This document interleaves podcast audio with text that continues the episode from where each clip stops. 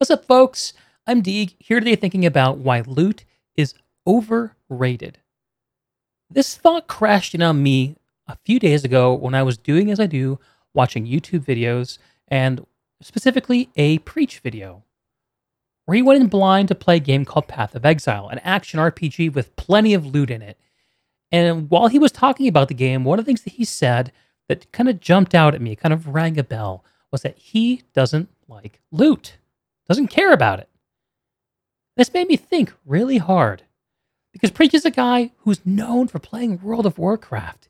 He plays all these RPGs, he plays all these games that have tons and tons of loot in them. So, how can he engage with these games if he doesn't like loot? Well, thinking about this called me back to, of all things, a philosophy lecture. And yes, this talk is going to be relating a philosophy lecture to MMORPGs. So, bear with me, folks. If this is the kind of thing you're into, you're in the right place. The talk itself is heavily influenced by, as I said, a lecture series. It's called Awakening from the Meaning Crisis. It's by a dude named John Vervaeke, smart gentleman who's a psychology and cognitive science professor. I'm going to include a link to the lecture itself and a transcript in the video description if you want to uh, check it out yourself.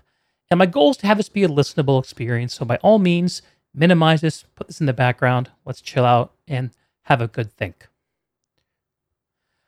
In order to jump into this, what we're going to do is talk about the story, the myth of Siddhartha Gautama. He was a prince, and when he was born, there was a great prophecy that he would become either a great king or a great religious leader. His father, being a king, wanted his son, of course, to become a king like himself.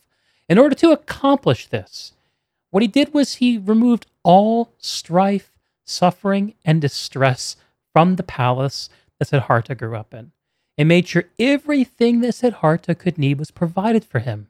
Love, affection, attention, beautiful women, the right amount of food, uh, clean clothes, everything the guy could possibly need without the need to strive or stress to get them. Don't forget, as I describe this to you, that myths are not meant to be literal, they're allegorical. So, what does the palace represent? Like I said, this is a myth, not a story. So, everything is kind of meant to be meant to symbolize a bigger idea. The palace in this myth represents Vegas. It's a place where you can have anything. Young Siddhartha had merely to ask to have something, merely to reach out, and the thing became his.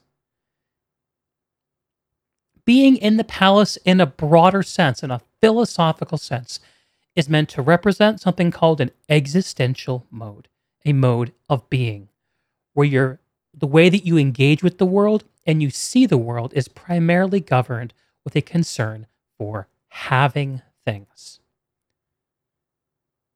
Another kind of um, way to think about this is uh, the palace metaphor. If you're a gamer, is a video game that gives you everything, say via a cash shop. We are going to relate this back to gaming, but we got a little further to go yet. So bear with me. So, existential modes. Let's talk about two of them having and being. In order to talk about the having mode, I'm going to talk to you about cups. Having needs are met by categorizing and controlling things, like cups. This is a cup. That's a cup. A cup, in some senses, is like any other cup. It functions like a cup. It can be replaced by another cup if I damage it. And it improves my ability to control water, which I need so I don't die. So it ain't a bad thing. On the other hand, being needs are met by becoming something. Love, in a sense, is engaging in the act of being needed. When you're in love, you're trying to become something to someone, and they and you are also trying to permit that person to become something to you. Being in love meets the needs of maturity, growth, and development. So let's say you're in love with an amazing person. You're in a relationship uh, which is kind of characterized by mutual development, mutual realization. A great term that John Vervaeke uses here is love. He says love is a process of reciprocal realization, something that I totally agree with, having lived with my wife for a decade. We each grow in different ways, and our growth responds to the other's growth in, in ways that are very difficult to predict. It's an iterative process where we love each other over time, grow over time. It's a becoming process. And we don't think of the person we love categorically. My wife is not a woman I love. She is the woman I love. She's not like any other woman I could love. Cannot be easily replaced if she's damaged. And she's not meant to control the environment or for me to control her. I'm not trying to manipulate her or categorize her. The purpose of being in love with her is to make meaning, not to solve problems.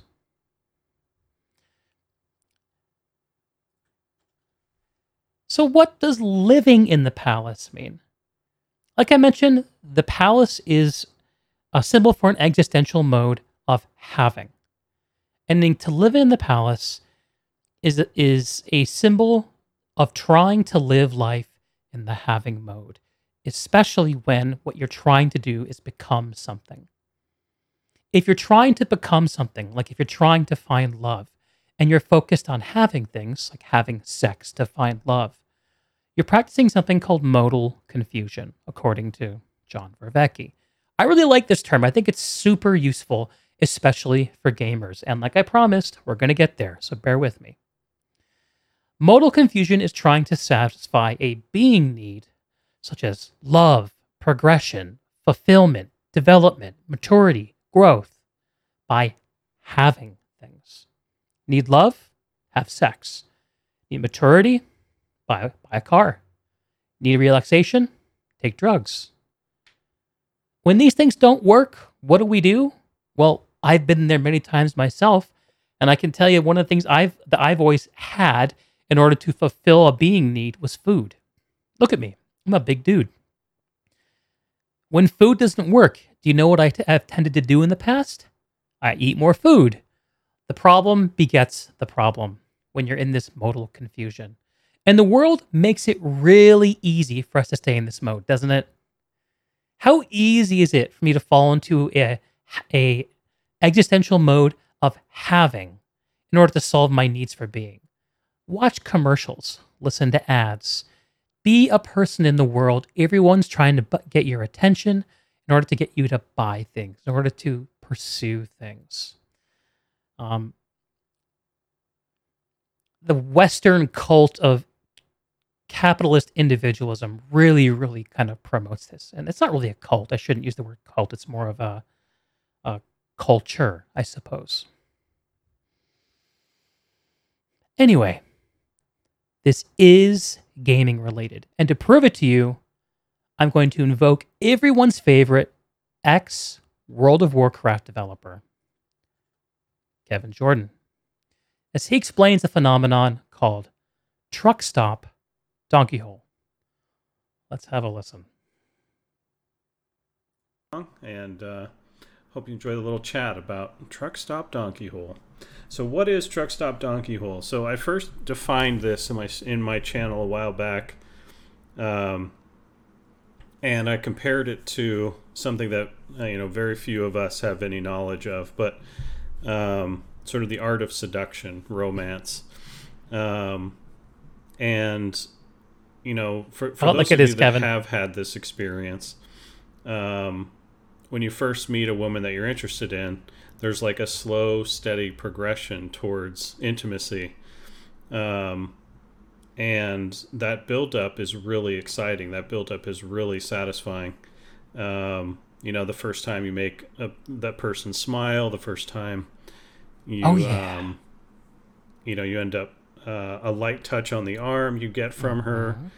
Mm-hmm. Um, you make her laugh for the first time. You know, these things are sort of amazing stepping stones towards ultimately, you know, wh- where you want to be. But they're all in, in. Sounds kind of familiar, right? Sounds like the process I just described about love and reciprocal realization. You see, if I'm doing this right, what I'm doing is surfacing something that we already know, that you know, that I know deep within ourselves And we're just finding some words for it. Keep on, Kevin. An incredible and an important part of uh, the process. Um, and eventually you get to those intimate moments, and that's the culmination of all of those previous moments, and it makes the entire experience really more gratifying and more engaging and more uh, more compelling than it otherwise would have been. So the alternative to that is you go down to the local truck stop and there's a little hole cut in, you know, the the bathroom where you put your junk and something happens on the other side and you take care of business and you leave, right? And you don't know what's on the other side. It could be a dude, it could be a it could be a woman, it could be a donkey, right? So having sex over being in love. I love that he uses the exact same metaphor that I'm using. And now he's going to use it to describe something that is a little bit different than what we've been talking about, but it is pretty closely related. So I'm going to let it play out. Uh, that's why we call it truck stop, truck stop donkey hole, right? So, and unfortunately, this without realizing it, this is what players are frequently asking for when it comes to game design. They're trying to take the first story, the first process, which is slow and engaging and meaningful and building up to something really super amazing and reduce it down to its component parts which is putting my dick in a hole and that's it that's i love kevin so colorful with his words uh, kevin's going to go on to talk about how um, what he's doing is he's reacting to an interview between a couple of uh, Escape from Tarkov, uh, really high level players. One dude's named Pestily. One dude, uh, I don't actually remember the name of. It's not here in the video description. But um, Kevin's critique of this conversation is going to be that the pro players who are on the screen, who are discussing the game design of the game and critiquing it, are very good at controlling the environment. They're very good at categorizing and controlling their environment to produce results. But what they might not have is the ability to evoke those thrilling experiences for everyone, which is critical for a game designer to have. And there's a difference between between producing outcomes, which pro players are focused on. Actually, Kevin used a really great word in this talk, saying that pro, the, the pro players are very good at narrowing down the outcomes. Whereas as a designer, you need to be thinking about opening up outcomes. It's a very different kind of approach to game design. And I think this is actually a really worthwhile video if you're interested. But again, the having sex versus being in love metaphor is useful in describing something very similar.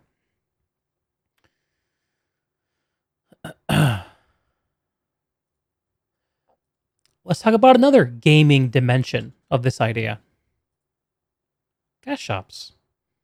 You've seen them. I've seen them. What do you see in cash shops? Well, let's talk about a few things that are known to be in cash shops and what they can tell us about these existential modes of having versus being.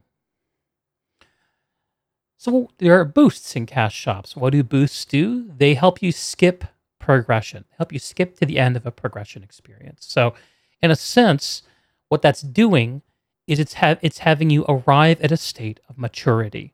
So perhaps we can frame a boost as a stand in for maturity, max level, etc. So when you're boosting your character, what you're doing is trying to become mature, but you're doing so by having a boost. What else? Mounts. I'd think this one for a little bit. Um, when you have a mount, when you receive a mount, what are you actually trying to become? Um, I think the best way I can think of describing this is, is you're trying to become accomplished, right? One of the things about World of Warcraft, which is like the game that people point to with all the mount stuff, for the most part, is that the mounts come from all kinds of different experiences in the world. And if you have a lot of different kinds of mounts in World of Warcraft, what you have are a lot of experiences and accomplishments. So having mounts is a proxy for being accomplished. And depending on what mode you're interacting with the world in, if you're in the mode of being in the palace, where you're focused on having things and categorizing and controlling your environment, that in order to become mature, you have a boost. In order to become accomplished, you buy amount. Another, I think, more uh, conceptually experimental way of looking at cash shops in this kind of modality is thinking about gambling. Now, I on record as saying I don't think that there should be a wallet to gambling transaction possible in um, in modern video games. I don't think they're a good thing to be there. I think I think they're not. It's not a good thing for people to have unfettered access to. Uh, at least games that are uh, marketed towards towards young people. Um, but that being besides the point, what is gambling doing? If we're thinking about being in the palace, gambling is sort of like a proxy for taking risks, isn't it? And what does taking risks mean? Well, to me, taking risks is like is trying stuff, is getting out in the world, is experimenting, is living life, trying different jobs, trying different experiences, meeting different people. Anything you do in the world has an uncertain outcome. You cannot guarantee what the outcome of a job interview is going to be. You can't guarantee what the outcome of a date is going to be. You just don't know. But the possibility that you could get the right thing, the possibility that you could win, is really, really enjoyable. And it's the thing that kind of encourages us to get out and explore and take on the world. Gambling subverts this and takes us out of the being mode of risk taking by providing us with this wallet to random chance kind of transaction. I'm not going to dwell too much harder on that. Talked about this a lot in my Guild Wars 2 video last week, the one about what Guild Wars 2 needs to resurge if you're interested. Okay.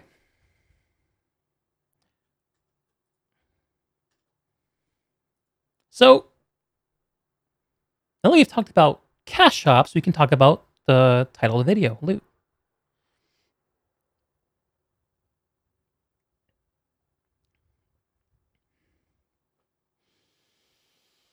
and let's think about the being needs that are being met when we have loot. How about gear? Whenever we get the next drop of gear that's going to improve our item level of our character, it's going to make us have a little bit more stamina and do a little more damage. What is that? What is that standing in for? To my mind, that kind of loot is standing in for being strong, being able. Everyone wants to be strong, dangerous, deadly, to be effective.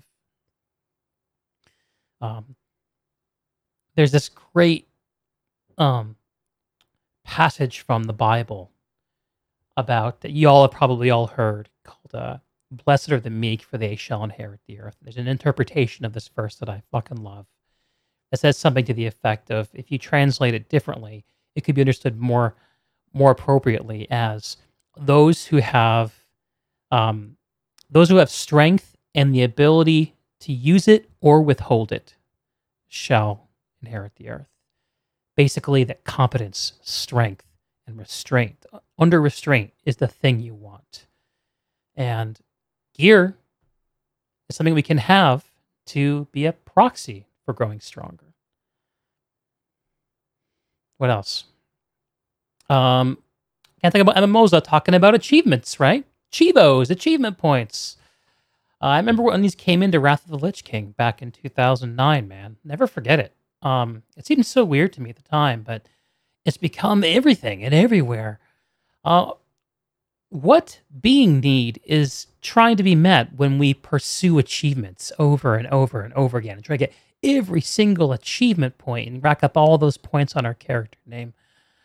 Where we're trying to be experienced, we're trying to be well traveled, we're trying to have consumed a lot of different things, to be worldly, to be understanding of the way things work. Um, a noble pursuit in of itself, but is every single achievement we have actually going to help us do that? No, of course not the last piece of loot I'm going to think about is titles. Titles are something that are another another kind of reward system you have in games like MMORPGs. And titles, in my mind, are um, anything you can have in order to stand in for the um, the need of being distinguished, right? I'll never forget when um, the first raid wing of Guild Wars 2 came out at the end of 2015, and along with it there was a title you could get, um, the Eternal. And this was a title you could get if you beat every single encounter in the raid without having any one die. And at the beginning, it was pretty prestigious. Along the way, it became less prestigious because people worked through the strategies. And as most of y'all know, Guild Wars 2 is a game that has no vertical gear progression. So there's no, so the, the content is ever kind of evergreen forever. And the more you do it, the more kind of becomes routine. And then there's power creep. And, but anyway, uh, some people paid for this title. They would pay somebody in order to get this so that they could have that distinction accrue to their character and to themselves, despite the fact that they did nothing to really earn it other than buy it. Having titles is a stand in for being distinguished, I think. As an example, um, I think one of the most public figures that we have in the world of gaming discourse in 2021 when it comes to these kinds of phenomenons, this modal confusion of trying to become something by having all these things is your boy, Asmongold.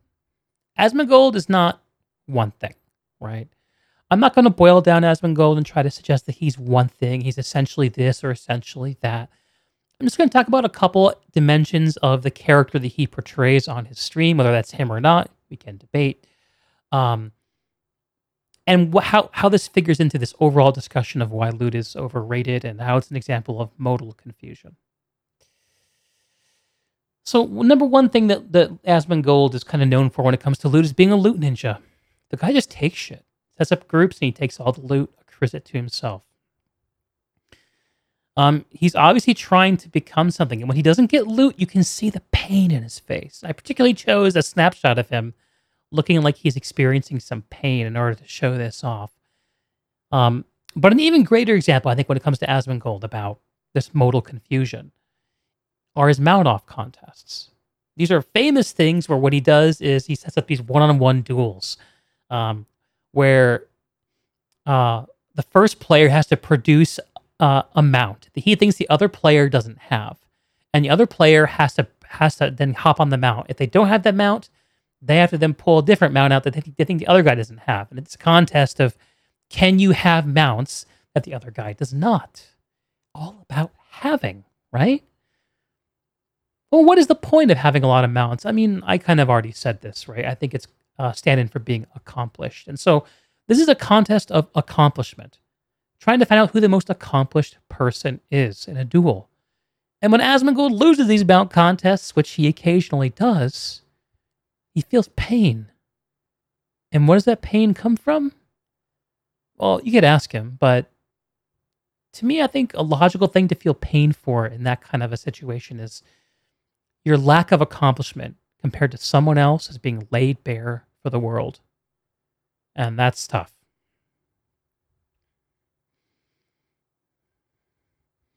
The pain of losing tells us something. And that very pursuit of comparing things that I have versus things that you have is an easy illustration of being locked into this having mode, being stuck in the palace of existential needing to have things. Um, but now I'm going to loop this all back around. to preach. And the very video that kind of inspired me to think about this. Here's the clip. Because I have to be honest with you guys, one of the reasons I don't really play these games, I don't really care about loot. I've not been excited about loot for about 10 years, ever since I got my trusty Bulwark of Azzinoth in World of Warcraft, which was bulwark. the last time I really craved an item. That's why I still have this wonderful bag with me. That was the last time I really craved an item in a video game loot has kind of lost a lot of its meaning for me. But so, unlike Asmongold for Preach, loot has lost its meaning. and it's not something he craves anymore. So, what is Preach suggesting here? Well, the pursuit of loot can be a bad thing. Having loot versus being transformed. How do you avoid this kind of peril of falling into a, into a mode of being overly concerned with loot? Well, to answer this question, I'm going to pivot back to the myth of Siddhartha Gautama. How did Siddhartha deal with this problem? This realization that, because what happened to Siddhartha, and I actually didn't tell this part of the myth, is it is it he actually left the palace and he encountered suffering for the first time in his life. He encountered sick people and he didn't understand it. He encountered old people and he didn't understand it. He encountered a dead person and didn't understand it. Why is this person not moving when they, when they sleep? And he encountered um, uh, an aesthetic, uh, ascetic. How do you pronounce that word? A S C E T I C. And this is a person who is trying to become enlightened by self denial. So Siddhartha tried to follow that example of trying to find meaning through self denial, which is a complete rejection of his life in the palace, of having everything, having all the food, all the sex, everything that he wanted. He rejected it all. He cut his hair. He fled into the forest. He starved himself to the point where you could see his spine through his stomach. He practiced self denial. And then he passed out and fell in the river. You see, he was still modally confused because he went from being overly focused on having things in the palace to leaving the palace and being overly focused on not having things. And then he was rescued by a little girl who fed him rice pudding. And this told him something important. It told him that the path for him that he needed to follow was not a path fleeing towards having things in the palace. It was not a path towards not having things by starving himself out in the forest, but rather a middle path of rejection of both self indulgence and a rejection of self denial. The middle path is something you can Google, and I recommend you do. I'm not going to explain it too much further because there's a lot to go in there. However, I am going to bring this home by going back to Preach and having him describe to me what a sort of gaming middle path kind of looks like. Take it away, Preach. After the discovery of the gems and the support gems, it made loot much more exciting. Because now you started to think about wait a minute, if I get like a two handed axe, which really fits my build, and that has the gems in it that also support the skills I want to apply to that weapon, and perhaps it's even got four gems or five gems that are all linked, so I could maybe put four modifiers on this one spell which could boost its melee, it could make them bleed, it could poison them, it could do all sorts of stuff, it could make them spin in circles, it could do all sorts of crazy things. That would be really cool to play. Not just make me do more damage, which is where my interest lies, right? My Key interest like, falls off when it's a case of, oh, your damage goes up by X percent. I don't really care, right? As long as I can overcome my challenge, I don't really care. But when it changes your gameplay, oh, baby, magnifique. So that's when it really got exciting because then I was checking items to see what they got. Changing your gameplay, transforming your gameplay, becoming something. Transformation. Thanks, Preach, for making me think about this. Another person who thought about this Roman emperor and Stoic philosopher Marcus Aurelius who suggested that one can live well even in a palace. And yes, he was talking about the palace we're all talking about. Even in a place that's full of temptation of having, or the rejection of temptation by denying and self denial. One can still live virtuously. There is a middle path.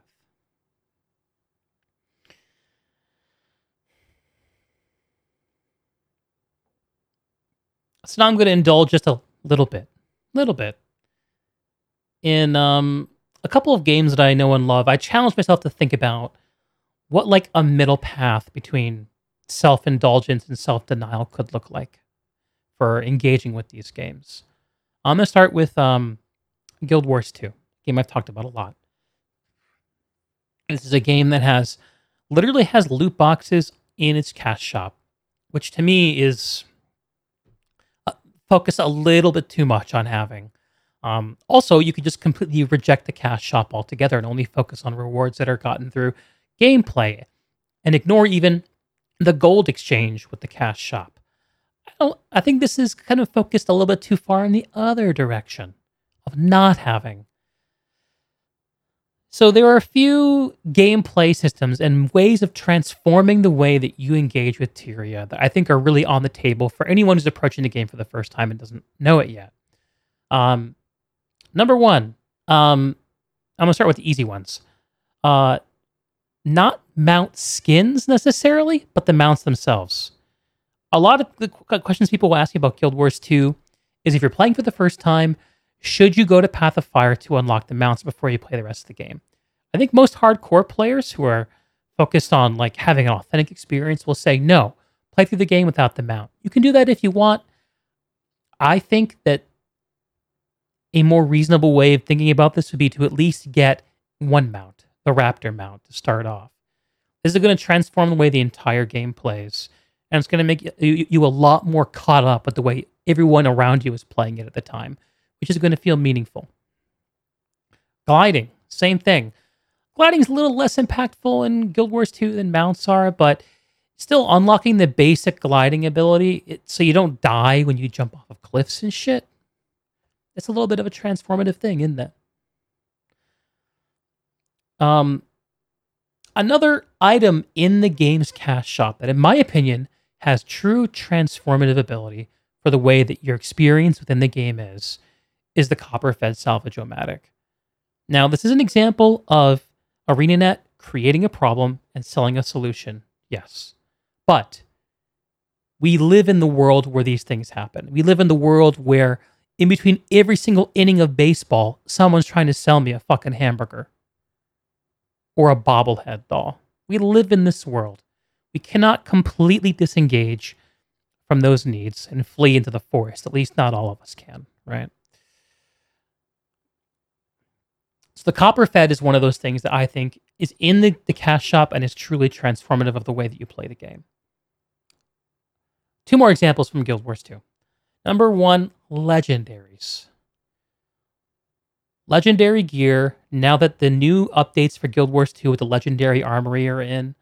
Um, it's a long, it's a long tail pursuit to chase the legendary gear, but because of the way that that the legendary armory now works, where if you get a legendary, let's say, great sword, you can then instantly access that legendary great sword on any other character you play and any other build you play very easily.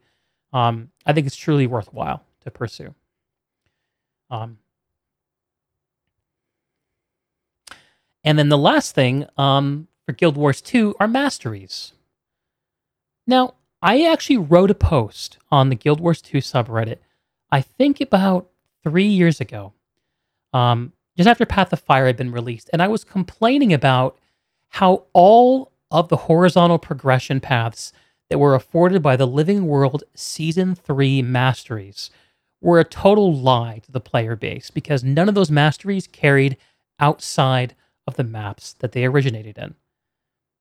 There's this great like hook shot you get in one of the maps on Draconis Mons to navigate around the inside of a volcano caldera. It's badass, but it only is on the one map. It's just a map mechanic. It's not a true horizontal progression that your character can carry with you into the rest of the world. There are bouncing mushrooms in Heart of Thorns, and there weren't any in Path of Fire. What the heck? Anyway, without going into too much detail, they fixed this. Someone in ArenaNet read my post, clearly, and decided to say, hey, we should probably start like making sure these things that we tell people were horizontal progression actually are, actually do transform the gameplay of these players out in the world on a day to day basis. And they're much better about this now. Um, those are all pretty close to middle path solutions to engaging with the microtransaction laden of Guild Wars world of Guild Wars 2 that I can perceive. Got them on Dragonfall, you guess. Yeah, exactly, Grex. And there are a few in other places too. Generally don't matter because flying mounts go burr. Yeah. Yeah. I think that's okay though. I think the important thing is that they're an option. They're there. That they exist. They aren't just in one map. The other game that I'm gonna think about for a second in terms of a middle path way of engaging with microtransactions and loot is specifically PlanetSide 2 another game I know a lot about. Um, it's a massively multiplayer online shooter where uh, a few hundred people per faction load up and try to fight over territory. Um, this is a game where you progress your character. You unlock certification points by everything you do. Use certification points to kind of unlock stuff on your player class, to unlock new weapons. One of the things about PlanetSide that really heavily characterizes it is that there's no vertical progression you once you get a few basic unlocks in place for each class, there's no way to make yourself stronger. You don't do more damage per bullet. You don't do more. You don't have more health. Um, instead, progressing in PlanetSide is about becoming more able to adapt by changing loadouts, by being able to, to pilot vehicles, by being able to drop into different situations. You become more horizontally progressed in this massively online PvP game and able to change your loadout to interact with more kinds of situations. Because of this, I think that there that the ways of multiplying certification gain for PlanetSide are a pretty good value if you're playing this game. Um, and that's membership, which is 15 bucks a month, experience boosts, which you can buy for cash. You combine those two things up, then every single minute you're playing the game, you're getting a lot more horizontal progression out of it than if you weren't doing those things. Um, and the last really cool piece of, of uh, horizontal progression that I really like with PlanetSide 2 are the ASP tokens, which um, once you hit a certain rank, which you will get to faster if you're using boosts in PlanetSide, um, then then you'll be able to um, uh, unlock really special perks for your classes. For example, for me, um, I play the light assault class, which is the class that has a jetpack on its back. So it's not the most tanky class, but it's very mobile. And one of the things I love is um, the SMG secondary. Normally, your secondary weapon slot in PlanetSide is a pistol slot only. However, this ASP token allows me to put a SMG there, a little bit of a bigger weapon, a close quarter automatic weapon. There's a particular SMG called the Punisher, and the Punisher has a fire mode that will fire off an impulse grenade. If you're in the air as a light assault and you sh- light assault and you shoot this impulse grenade, it will propel you sideways. So what I do is I play light assault, and I use this impulse grenade on my secondary slot to shoot myself around the battlefield, and it's hilarious. I made a montage on YouTube called Yeet Assault because I love it so much. Um, and it's a really cool like progression of the game where you're able to do more things, not able to do existing things better. So you could engage with PlanetSide by kind of never putting any money in and just grinding away. Um, however, if you're doing that, you're just getting less results out for the same amount of effort that, other people are putting in, which I think is kind of silly. Um, and you could engage by just buying everything. You can buy almost every single unlock with cash in PlanetSide 2. If you're doing that, I think you're also missing the point because you're cheating yourself of any ability to progress by playing the game. And part of the fun when you win an alert or lose an, or even you lose an alert, is getting the little payload of certification points. It's going to let you unlock the next thing. And if you don't want to unlock anything, then, you know, it's just not as fun, is it?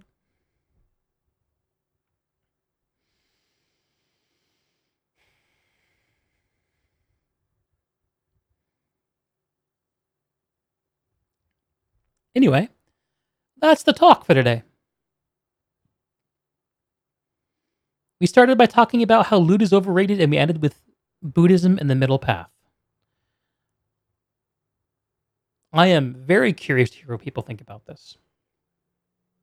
But what we're going to do is we're actually going to launch into a little bit of housekeeping because here's the deal. Um, my wife has been helping me out with marketing and communication stuff for my podcast. And one of the things that she she asked me about when I showed her these Deeg Thoughts videos that I've been producing is why aren't these podcasts? And it was a damn good question I didn't have a good answer to. Why aren't these podcasts? Why don't I have them up on Spotify? Why don't I have them up on iTunes? Why don't you don't you have one podcast feed for the interview and one podcast feed for the individual thing? So I think that's something I'm going to do. Um, I'm going to be uh, over the next few weeks figuring out how to get this its own podcast presence and maybe changing the presentation of Deeg Thoughts so it's a little more podcasty.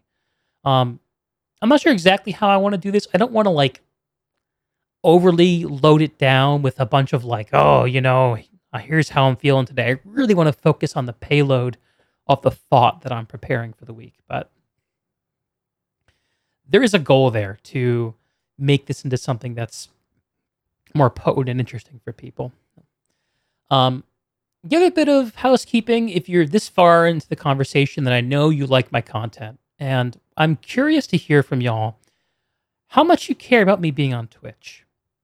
Because I've been seeing some very persuasive arguments recently about how YouTube live streaming might be a better bet for small streamers like myself. And given that I think most people who find me on Twitch tend to be getting there by following a link from my YouTube videos, I think there's a pretty good argument to be made that maybe it's a better place for me to be long term. If you care a lot about Twitch, I'm really curious to hear what you think. Um, I haven't decided to do this yet, but it is something that I'm really strongly considering. Um, I guess the next thing to mention is schedule. So, um, in order to show off my schedule, we'll do this.